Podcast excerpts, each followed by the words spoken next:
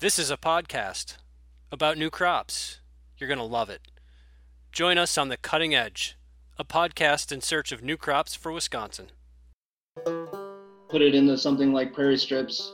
Since farmers are not investing money in inputs on low yielding acres, they, it does help their bottom line economically. So, yeah, in the long run, uh, not farming sub profitable acres is, you know, going to make farmer a little bit more money.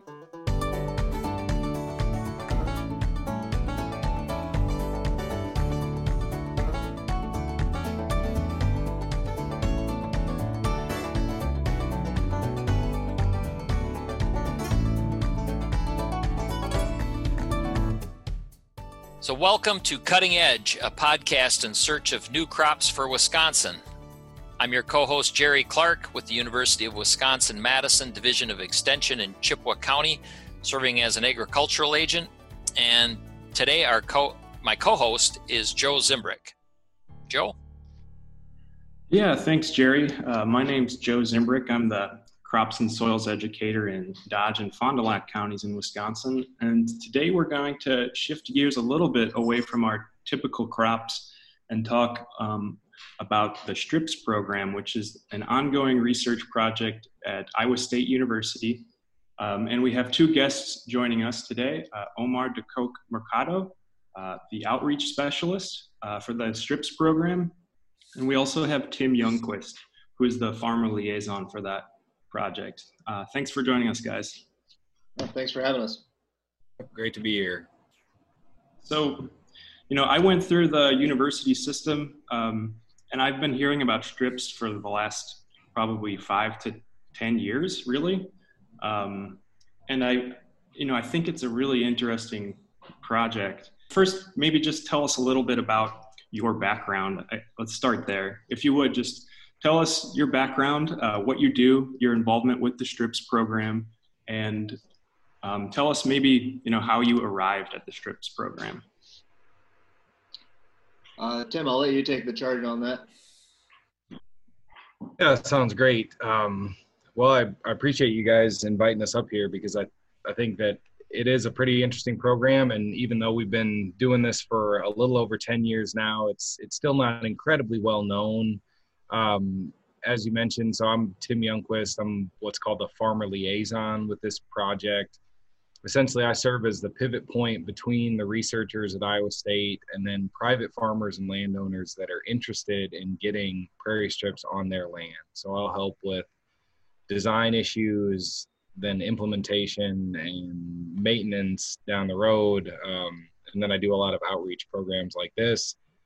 Uh, so I've kind of got a little bit of expertise on farming and then on prairie establishment and prairie maintenance. Um, I've been with the project since 2014, and that was kind of the shift from the original research project that took place at the Neal Smith National Wildlife Refuge down by Prairie City, which is east of just east of Des Moines, which is the capital of Iowa. And that was where, um, back in 2007, the initial project started. So, for about six or seven years, a lot of research was taking place there. And as more and more outreach is taking place and more and more data was coming together from the team, um, people around the state of Iowa and beyond started to ask, well, if this is so, these results are so good on the wildlife refuge, could I maybe do this on my land? And that was kind of how it transitioned the project a little bit, where we moved off of the refuge and, and onto private property. So that's kind of where I came in. So, um, yeah, I'm the project coordinator for STRIPS and communications lead uh, my kind of informal title is professional cat herder. I kind of coordinate our large team and make sure that our uh, efforts are, uh, yeah, just fluid between departments because we're a large transdisciplinary research group uh, covering everything from agronomy, entomology, uh, economics, human dimensions, um, microbiology. Uh, there's a, there's a large uh, list of things that we're looking at. Uh, so I kind of help facilitate communications between researchers. Um, most recently, I led the team in uh, writing the policy that's now live through the Conservation Reserve Program. So now farmers can sign up uh, prairie strips under the Conservation Reserve Program and get a rental uh, payment for that. So, I mean, I'm sure a lot of our listeners uh, probably aren't familiar with strips. So, if you would, could you just tell us generally what what are strips? When it really comes down to it, exactly what it sounds like. Just just a strip of uh, prairie in a row crop field. So the the strips acronym stands for Science-Based Trials of Row Crops Integrated with Prairie Strips. There's a couple words in there that aren't in the acronym, so it's a little, it's a little mouthful. okay. But uh, yeah, it's, it's just exactly what it sounds like. It's a strip of prairie at a minimum of 30 feet, max of 120 feet or more if you if you're not using CRP. But uh, it's a strip of perennial native vegetation and, in row crop fields, uh, strategically placed to intercept uh, water. So yeah, that was the question I had was um, I was curious about. So the strips you know, minimum maximum width or is it mainly replacing grass waterways that we you know contour strips that we typically see in agricultural fields and then sounds like they do uh, a requirement is for them to be native plantings or native uh, species within those strips yeah jerry that's a lot of a lot of good questions there um, so omar's absolutely right you know these are basically strips that are out in row crop fields but don't get too hung up on the title of strips. You know, these could be kind of blocks or, or larger chunks. You know, you don't necessarily have to think of them as, as a ribbon that would go through the field. Okay. But if you consider, so down here in Iowa, we've got a lot of terraces that go across the hill slope or perpendicular to the flow of water, and that's how you'd be placing the prairie strips. They'd be. Oh. Basically, serving as as and kind of like you mentioned the the contour grass strips that you see up there in Wisconsin that I think a lot of people are maybe taking hay off of or something like that. Um, that was how they'd be placed across the hill slope or along the edges of the field. And then, yeah, one of the differences is also that just the emphasis on the native vegetation. We don't have a required seed mix, but the using native grasses and forbs that would have made up the tall grass prairie you get a lot of those wildlife benefits to the songbirds and the pollinators and the game birds and things like that. So if there's um, if farmers are to put these on their their uh, in their farms, is there reg- uh, if it is cost shared, and maybe explain a little bit of that. If there's cost share dollars through some of the agencies, um, do they require hunting then, or can they can they uh, use this property or these uh, what is enrolled in these programs or uh, these blocks can that be used for hunting then? Or is it mainly for water cons- you know conserving water flow and those kind of things? Yeah tim i don't think there's any restrictions on hunting on crp ground. Yep they so, could absolutely be yeah. be used for hunting. Yeah absolutely. So the the requirements for prairie strips and crp they they, they follow under the guidelines of all other crp practices uh, so the restrictions are similar but the, the thing with prairie strips uh, as a CRP practice is it's significantly more flexible than some of the existing uh, practices that address the same thing, uh, like riparian buffers or uh, contour grass strips. Uh, like, for example, the, the grass strips only require a, a minimum of 15 feet, but they don't require natives. Um, they don't require a certain amount of flowering plants in every season. So the prairie strips practice is, uh, you know, taking the research that we've done and translate it into policy. So okay. we're really trying to focus on the diversity component. Uh, so there's a minimum of two flowering plants in every se- or uh, throughout the growing season, so spring, summer, and fall, uh, as an example of increased diversity. And I think I, Iowa so far is the only state that's that's requiring only natives. But since it's a national practice, uh, we had to write it so it was flexible enough to appeal to seed markets out west, which they might not be able to access just strictly native seeds. But uh, that's that's the major difference between existing practices and, and the prairie strips practices, the, the amount of diversity and the emphasis on native vegetation. Okay, great. Yeah, and kind of on that point, um, there's been a lot of research on sort of the how wildlife, particularly pollinators and birds, respond to these strips um, in a watershed. Um, and it sounds like there's disproportional benefits. So could you maybe just elaborate a little bit about some of the research on wildlife and, and what you've all, you've all been seeing down there? Yeah, that's been one of the neat things. Um, you know, we started at the Neal Smith National Wildlife Refuge, and that's actually the largest prairie reconstruction in North America. So it's a little bit, um, you know, of course there was going to be some some birds and things down there, but as we've moved off the refuge and we're on to more private farms, we've been seeing a lot of the almost an even stronger effect. Um, you know, looking at some of the different pollinators and birds and things. Um, I'm not not an ornithologist or I don't study the birds, but essentially we've been just finding a, a larger density of grassland birds. So things like red-winged blackbirds, dickcissels, common yellowthroats, meadowlarks, you know, those are some of the main ones that are affected. And then also seeing larger numbers of game birds like pheasants and quail. Um, and then, you know, kind of on and on. I mean, finding more adult monarch butterflies. So some of those key pollinators, larger numbers of you know the, the ground beetles that are really good at seed predation for weed seeds, and then seeing a lot more of the native honeybees and things like that that have been in kind of great decline over the last couple decades.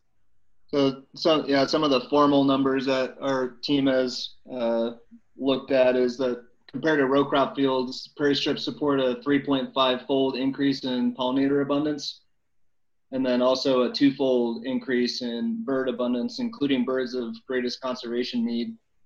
Um, and that most recently, uh, our pollinator team has been looking at honeybee production uh, in prairie strips, and uh, the research isn't published yet, but the results are suggesting that uh, prairie strips can provide a late summer forage in August when there's a lack of floral resources in, in row crop fields. So after the senescence of soybean flowers, uh, honeybees are uh, looking like they're using uh, prairie, not just prairie strips, but prairie in general as a, a floral and nectar resource, which is a kind of an exciting uh, thing that we're looking at right now.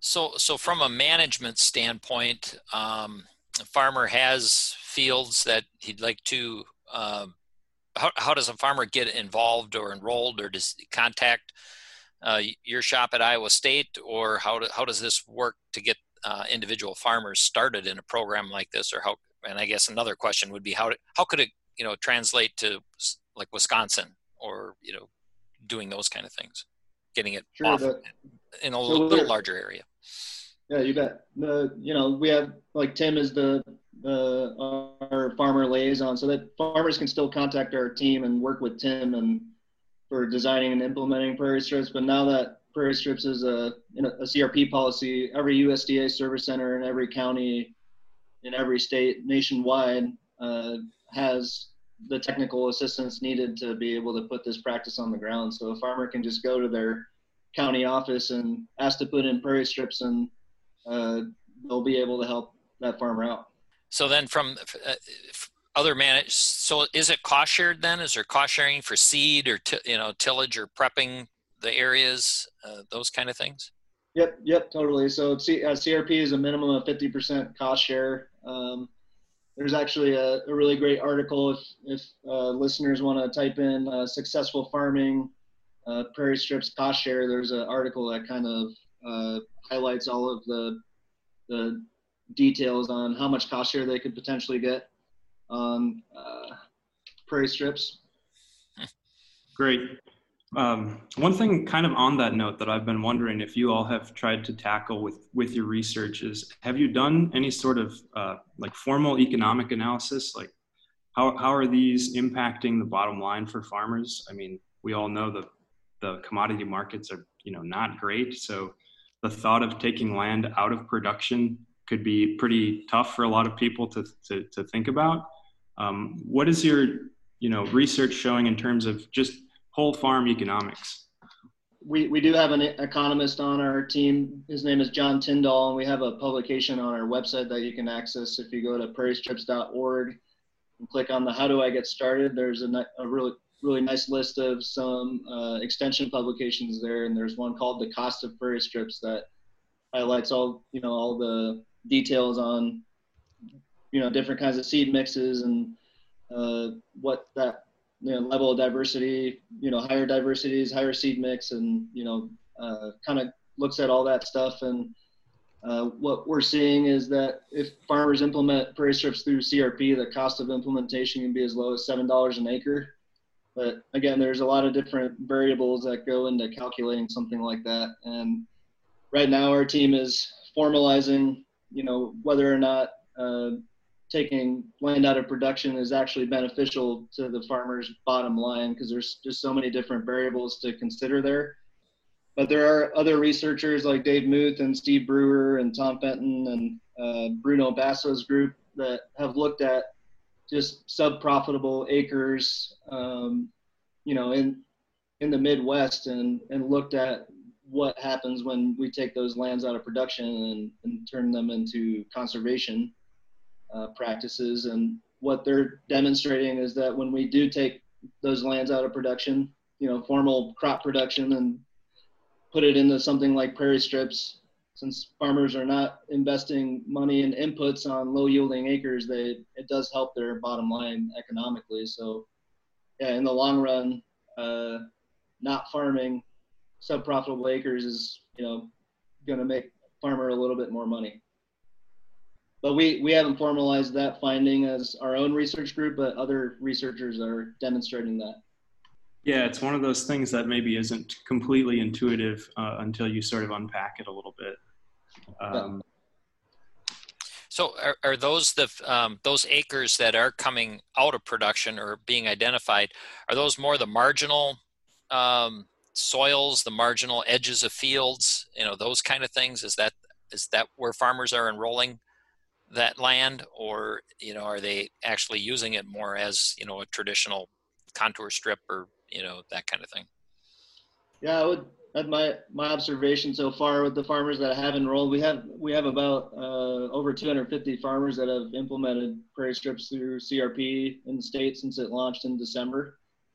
And the, what we've heard from them is that they're mostly using it as a field border or uh, maybe diversifying their terrace channel or uh, planting it along end rows because uh, with the practice in prairie strips, you can actually uh, travel on the end rows, and that's a first for CRP, which farmers are finding really helpful. Um, but yeah, in general, uh, that placement is going to be in an area like a toe slope or you know where a lot of water is moving. That and those traditionally for row crop production are just going to be unproductive. And the nice thing about prairie is that it's been here for the last 10,000 years, and it's really well adapted to a wide array of different growing conditions and the diversity of the prairie makes it really resilient uh, in you know a lot of different types of climate. So if it's drought or if it's really wet or in between there's plants that are going to do really well regardless of the scenario. So yeah I, I would say that in general farmers are putting it in areas of the field that are not as productive. This question is is more for tim. Um, so say i'm a farmer i'm you know, maybe a little bit interested in this. Uh, I've made a few steps. Uh, I've now I'm now I'm planting my my strips. I've I've contacted USDA. What do you generally see? I know prairie takes a long time to really develop. Um, what what do you see in terms of like the timeline for these things to really sort of um, develop, or or what is the? Can you just speak to that a little bit? Yeah, that's a great question, Joe. The prairie is very different agronomically than something like a corn or soybeans or even an, an alfalfa or some of the hay crops.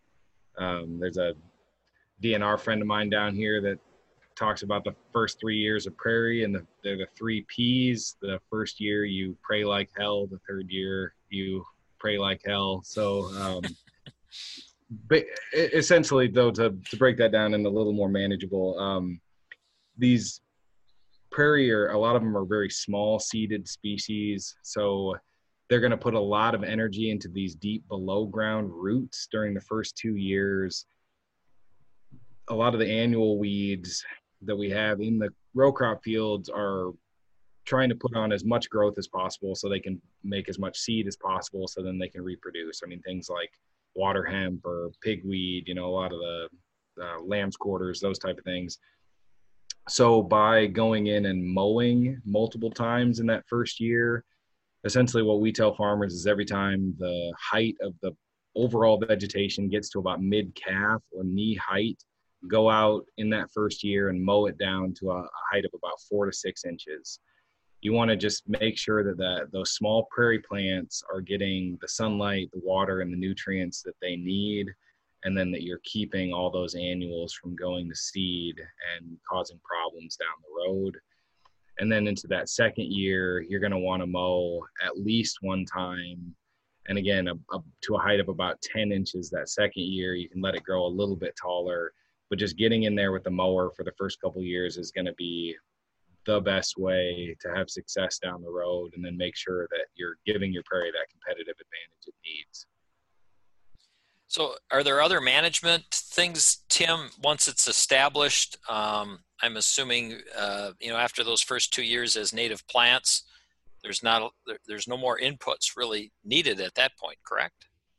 Well that's there's no more inputs that's right. But you know prairie being pitched as a no maintenance land cover is kind of a misnomer um, you know if you'd go back say a thousand years here in iowa for certain there was just a lot less tree cover or woody vegetation than there is now and a lot of that um, the whole state of Iowa, I think about 85% was covered with prairie, and that was burned very frequently. So most of the fire would have been coming from the Native Americans that were here for, who were burning for a variety of reasons, then lightning strikes and other natural fires. But these prairie plants have adapted with a regime of fire for for thousands and thousands of years. So, you know, going in sometime maybe after the spring of the third year, if you could get an application of a prescribed fire over that ground, you're really going to invigorate those native species. And then if you have, you know, cottonwoods, willows, mulberries, I mean, dogwoods, some of those trees that kind of want to just invade the grassland areas, you can really hold those back with a little bit of fire. Uh, other than that, you know, going out and doing periodic spot spraying. I mean, the trees are going to be a, a, big enemy, but then also some of the perennial weeds. So down here, you know, Canada thistle, that's an issue. Something that it's going to reproduce by seed, but it's also going to reproduce by underground rhizome or roots that are moving. So, you know, doing a little bit of scouting and just making sure that you don't have issues like that. And if you do, you know, on our conventional farms, we encourage just some application of a spot spray of herbicide to get after some of those areas. So that would kind of be part of it. Um, but by having a diversity of plants, you know, that mix of the cool and warm season grasses, the forbs, the legumes, the sedges, all that stuff, you can really fill as many niches in that bare ground as possible that will will help you down the road, you know, keep other species from invading into those strips. Great. So I kind of have a follow-up question uh, to that. Um, so we're seeing up here more and more people are shifting to 2,4-D resistant soybeans and dicamba resistant soybeans, and I'm sure you have that in Iowa as well. Uh, have you run into any issues where you have these broadleaf herbicides that are drifting onto strips and wiping out uh, some of the broadleaves in the strips? Yeah, that's another really good question. And one of the neat things about moving off of the wildlife refuge at, at Neal Smith is these are commercial farms and we're not asking anyone to do anything different aside from planting the prairie. You know they're using the same seed treatments they're using the same herbicides as they were prior to the prairie. What we have seen is that herbicide drift is less of a problem if a a spray boom goes directly over the strips, absolutely, you know, you can you can wipe out some of those broadleaf species, but we have seen less of less trouble with drift. What you'll get is maybe a plant that is gonna really brown up or the leaves will curl or maybe it won't bloom in that growing season. But with those deep roots, it's largely going to be able to come back the next year um, from from the roots so they're always going to be the most sensitive again during that first like two or three years of establishment if you have a little bit of drift you, you might have some trouble. And then from just a purely management perspective or field operations by having small narrow strips through the field you do have to be more cognizant about when you go out to spray. Or if you have say a local co-op or someone that's being hired to do the spraying making very sure that they know where the boundaries of that strip are and then just you know following all the the rules that you should follow under a normal herbicide application you know watching your wind speed watching your temperature all those things. So it's the drift is less of an issue but it is still a concern if you're going to be putting something in the middle of the field. Mm-hmm. you know what we need really is somebody crazy enough to make roundup ready prairie. Right I, I, I would kind of add to what Tim's saying is that you know, a lot of the folks that are putting in prairie strips are conservation minded, so they're they're going to be pretty conservative with their chemical application and be mindful of the you know making sure that they're following label recommendations. Mm-hmm. Are are there any farmers working um, in conjunction with say uh, uh, honey producers or beekeepers, apple growers that you know need that? If there's an early eh, those early season uh, native flowers that might provide some some bees for area apple growers or is there any working with another industry like that uh, as part of this project? Yeah there's we, we do have a pollinator researcher uh, lead, or pollinator research lead his name is matt o'neal uh, who's working uh, directly with it, these type of questions and honeybee producers and uh, most recently, now we're looking at integrating uh, prairie strips into solar fields and coupling that with honeybee production and uh, kind of looking at the logistics of a system that could, uh, yeah, produce energy, uh, have value added, added commodities like honeybees, um, honey, and row crops, along with conservation like prairie strips. So yeah, we're, we're looking at that, and uh, we actually have a, a couple students that are graduating with their dissertation soon. So hope to have some more formal numbers on that sort of stuff soon. Great. Yeah, Omar, you mentioned that a lot of the people who are adopting or, or getting into strips right now are kind of conservation minded. Um, what is sort of the plan to sort of break into new audiences? I mean, I imagine eventually you'd like to see a good percentage of Iowa covered in strips how are you approaching this idea of you know reaching new people maybe farmers that haven't tried many conservation practices before?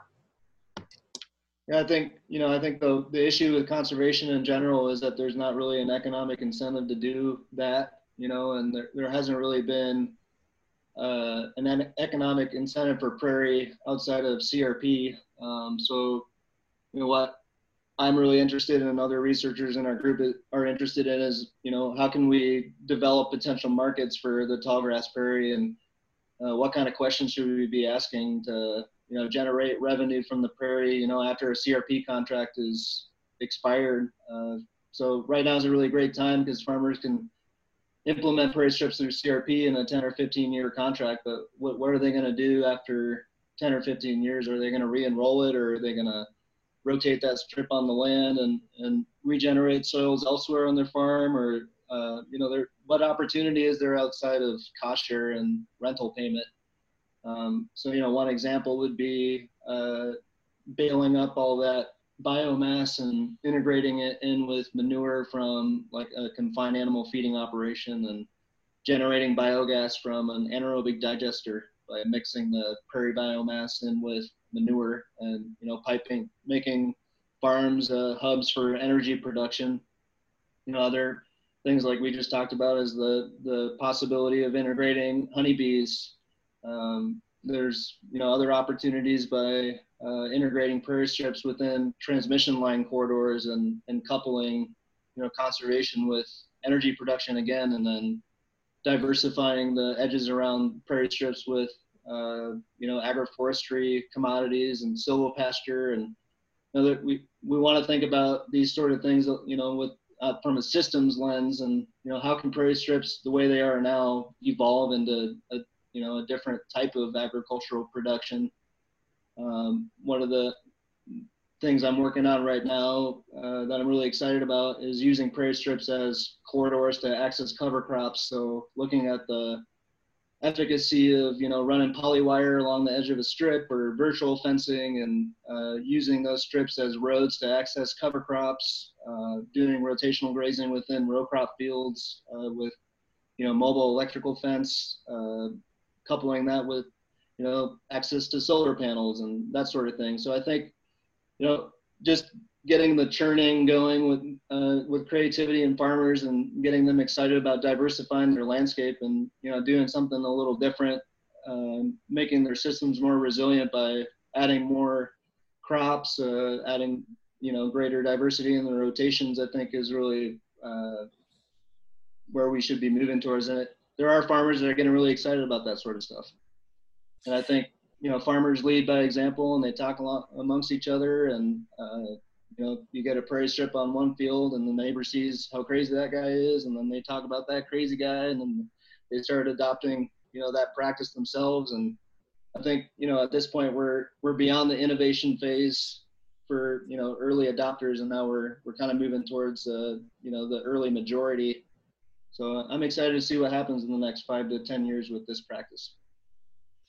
So, so as part of the um, as part of the project and having having this just starting are you taking so you mentioned regen, regenerizing the uh, re-energizing the soil um, does the project look at the soil health parameters like uh, bulk density infiltration these measurables from a soil yeah. health standpoint and then is, yeah, totally. is is that going to be you know something that farmers look at if they are going to rotate out of this in 15 years to move it to another piece of, of land so. Yeah, so we're, we're looking at that right now with the Marshall McDaniel, soil scientist uh, in the agronomy department, and his PhD student Cole Dutter, and then we have Corinn Rutkoski at Michigan State, along with Nick Haddad, and they're they're all looking at uh, the effects of prairie strips on soil health, both underneath the strip and in the cropland adjacent. Um, so yeah, we're curious what are the spatial and, t- and the temporal effects of you know moving prairie along a landscape. So uh, you know, down the hill slope, or what what kind of effect does that have on building soil carbon, uh, influence on the soil microbial community? Um, so those are you know long-term questions, and we uh, as of this year are terminating some of our legacy research sites at Neal Smith and and taking those samples right now and um, yeah, trying to answer some of those questions. Kind of related to that on that point, um, the soil carbon point, you know, we've been talking about carbon markets for a long time, and you know, it sounds, it seems like it's an inevitable uh, thing that's going to happen eventually. Have any of you that have been involved in strips uh, also tried to market your potential carbon sequestration that, that's happening with the strips, or is that something that you're all thinking about? We don't have a, a lot of that going on yet, or certainly nothing formally, but with the first round of the the farmers and landowners that have adopted the prairie strips practice, as Omar mentioned, they're conservation minded.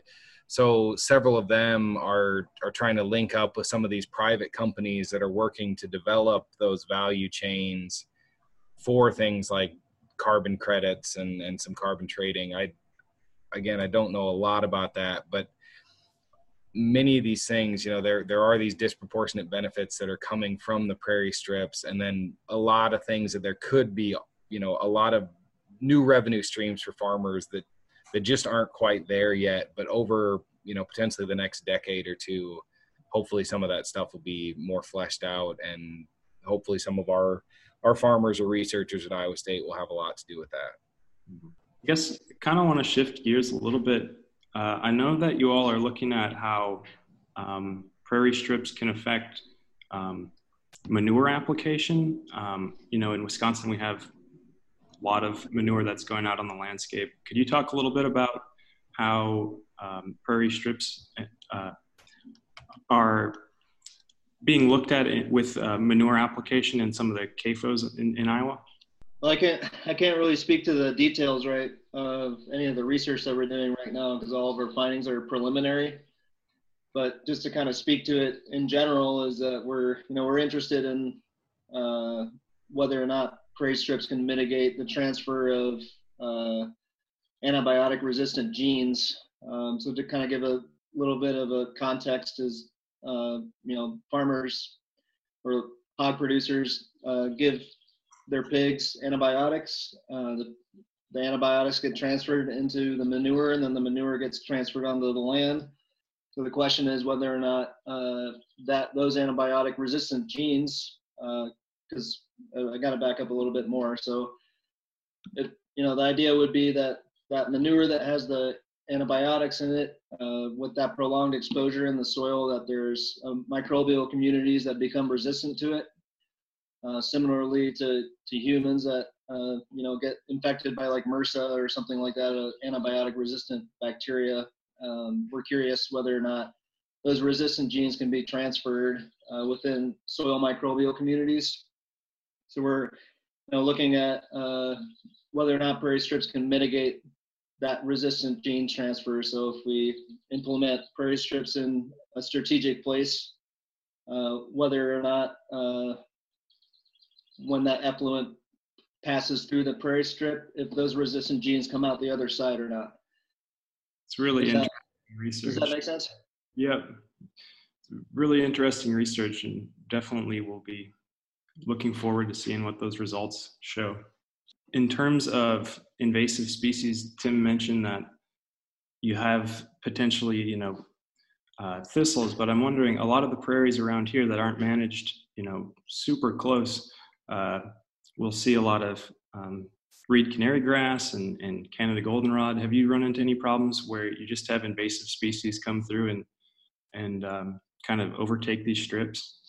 Yeah, the invasive species are always going to be a problem with prairie reconstructions, especially in these areas that are are small. Um, but what we'd like to look at is the seed mix that's going out in the first place and putting seeds that are appropriate with the, the correct soil types so putting you know the right mix of wet species in the low areas and things like that because generally yeah that your your reed canary you know we've got a lot of our waterways that have you know the wet spots that the brome has kind of disappeared and reed canary has kind of worked its way into that. And I mean, that's that's pretty tough um, to completely deal with. So I can't say that we've solved that by any means. But again, by just having the appropriate species of prairie plants and then getting the you know the right mix, that can be kind of the best way to get started.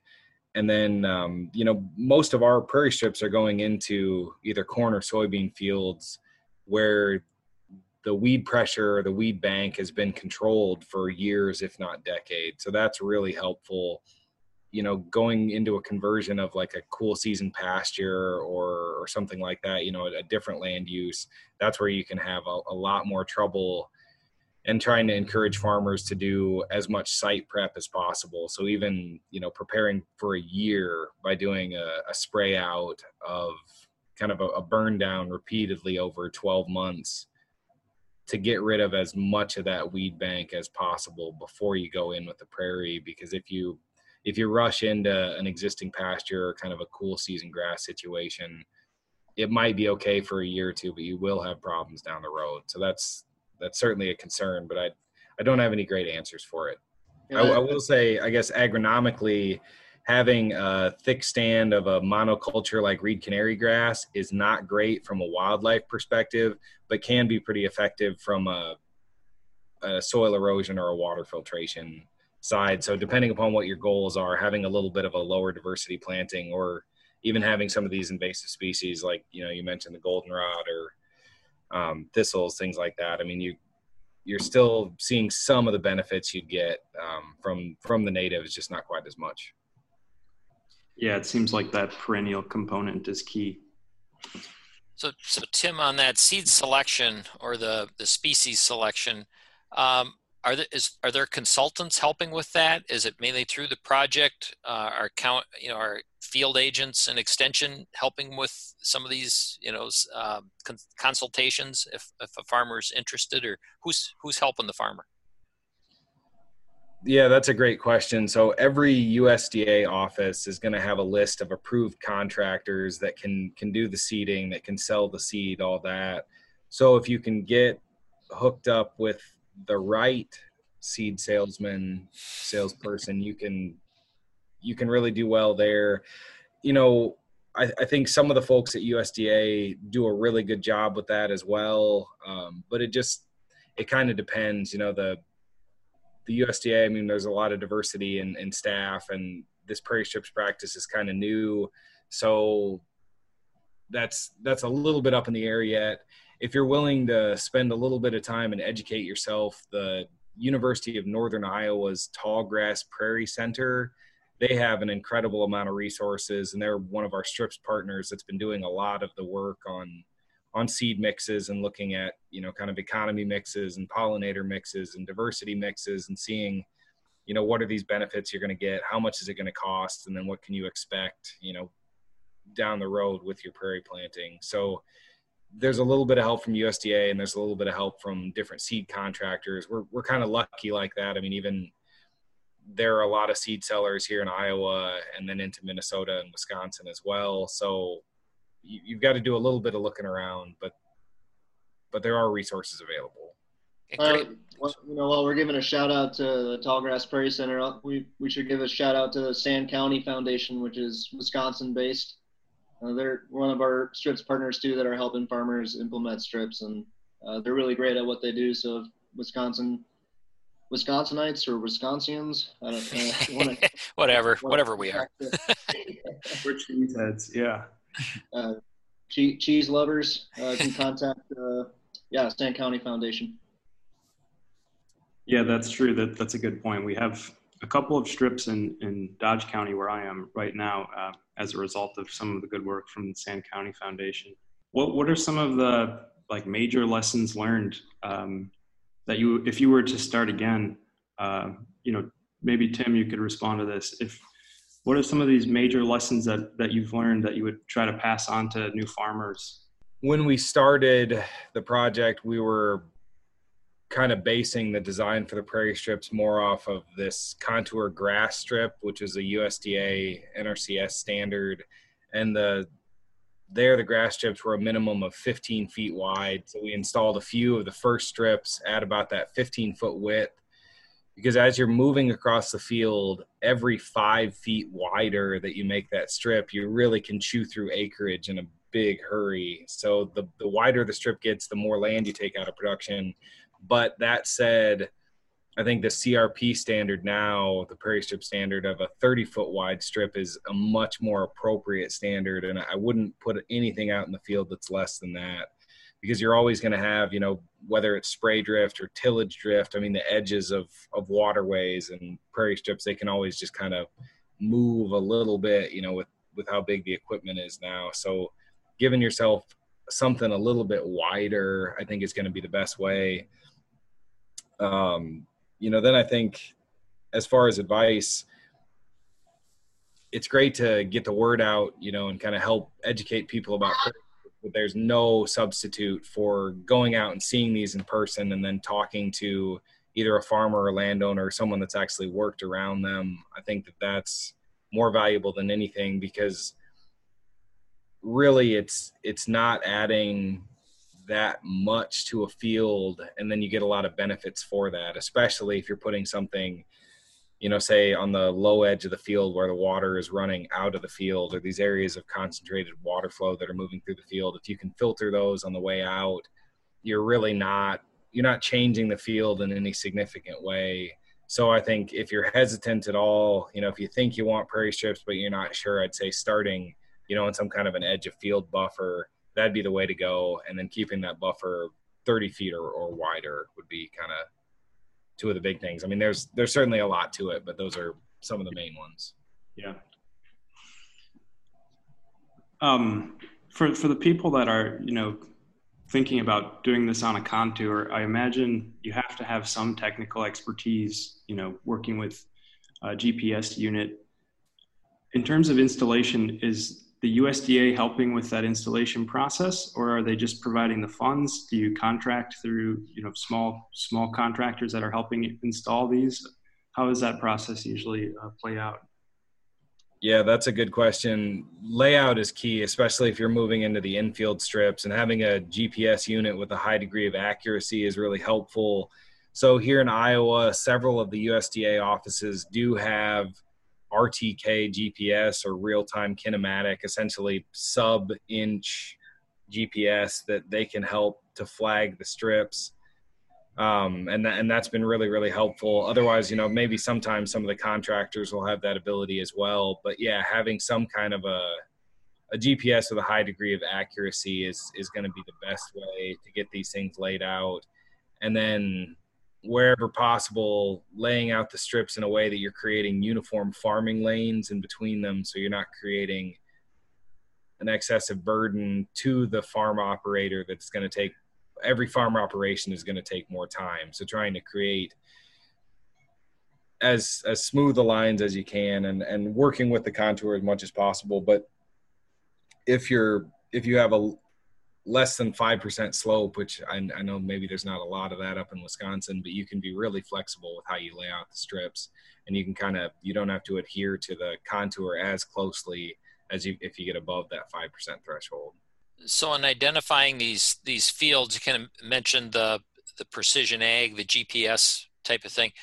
Is that also helping to identify those low production areas of fields where, you know, that's where a farmer could take you know a, a, part of a field out of production that just isn't profitable since we can overlay these yield maps and all that kind of stuff are there farmers looking at those or are they still pr- primarily sticking to the edges of the field at this point? Yeah definitely some of both. Um, you know we're at a unique opportunity right now where i think precision ag technology is more a part of farming than it's ever been in the past and i think it's becoming more commonplace to run these analyses and i've heard you know some of the precision ag folks you know say think about breaking your field into grid squares and treating each one of those grid squares as a franchise restaurant. Some of those are going to sell more and some are going to sell less and if you can eliminate some of those more lower producing areas you can get a larger return on investment or more bushels per acre from from your whole field. One of the issues with that is that oftentimes the a low producing area may be a little bit of a knob or it may be a low wet spot. You know, it's not necessarily going to lay out in a way that's going to be extremely conducive to being farmed around. And with these prairie strips, like I mentioned, you have to mow them so you can't strand them out in the middle of the field. You know, you need to have some way to get out there to them. So that's why, you know, having these low producing areas on the edge of the field are a little bit easier because they're just simpler to get to from a maintenance perspective. So I don't quite know, you know, how we're going to get after some of these. Um, you know, you get into parts of Iowa, like North Central Iowa in particular. There's just there'll be a 200 by 200 meter knob in the middle of the field that you know the topsoil is completely gone, mm-hmm. but putting something like prairie out there that needs to be maintained there's going to be some challenges to that. So I, I, don't quite know how we get around that, but there are a lot of a lot of companies that are looking at those issues. So I'm I'm hopeful that you know as an area of active research, that's going to be better over the next five ten years. I really like that analogy of the uh, franchise restaurants. You know, a new way of looking at a field. I appreciate that. Yep. Kind of a, another technical question that has come up in conversations that I've had with with farmers. Uh, people are curious about their tile lines. You know, we're getting bigger rain events and probably more rain on average, and tile is becoming increasingly commonplace. How are these strips impacting tile, you know, if at all?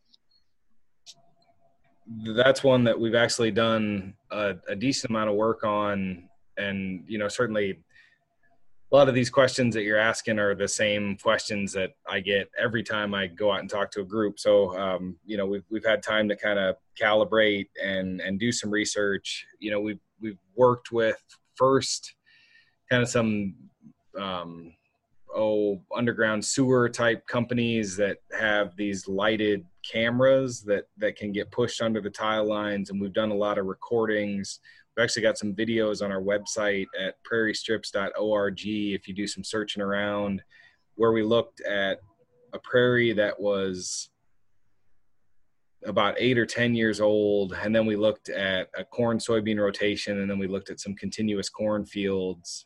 And these were four inch tile that were about three and a half or four inch deep. So, you know, very, very standard um, black plastic perforated tile and we found a relatively similar amount of roots in the continuous cornfields as we found under the prairie.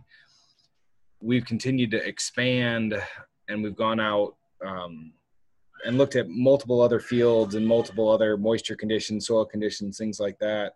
And it, it kind of seems to be there can be some root penetration under the prairie, but there is root penetration under the field. We've seen root penetration under cover crop, but we haven't seen anything that's really troubling. Um, probably the biggest thing, again, we mentioned those cottonwoods and those woody vegetation. If you get some of those, they mm-hmm. can tend to want to seek that moisture out that's in the tile line.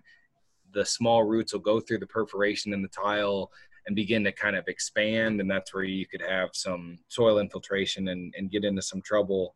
But that is one I'd encourage your listeners to go to the prairiestrips.org and look at the the video that we have because it's pretty neat. You know, it's an area that you really don't ever think about being able to see. I'd say it's kind of the journey to the center of the earth type of an adventure. You get to be, you know, in this little tunnel um, and looking at stuff, you know, and there's earthworms and spiders and some other things down there. Um, but probably, I'm rambling a little bit here, but if if I was to install any new tile on my farm, I would probably put some kind of a product like a there's all kinds of sleeves that you can put over the tile that can prevent the penetration of roots or you could just do a non-perforated tile under that section of, of prairie something like that. I mean just just to be extra cautious but we really haven't seen enough to tell me that these prairie strips are going to be clogging any tile lines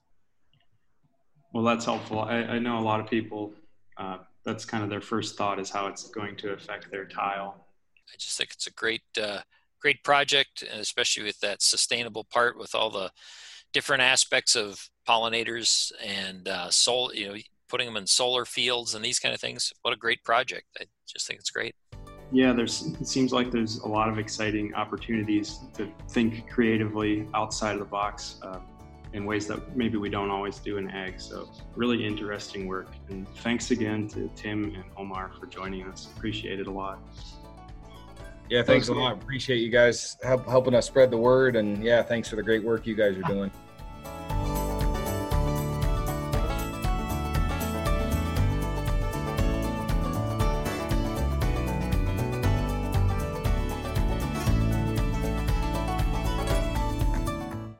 Brought to you by the University of Wisconsin Madison Division of Extension.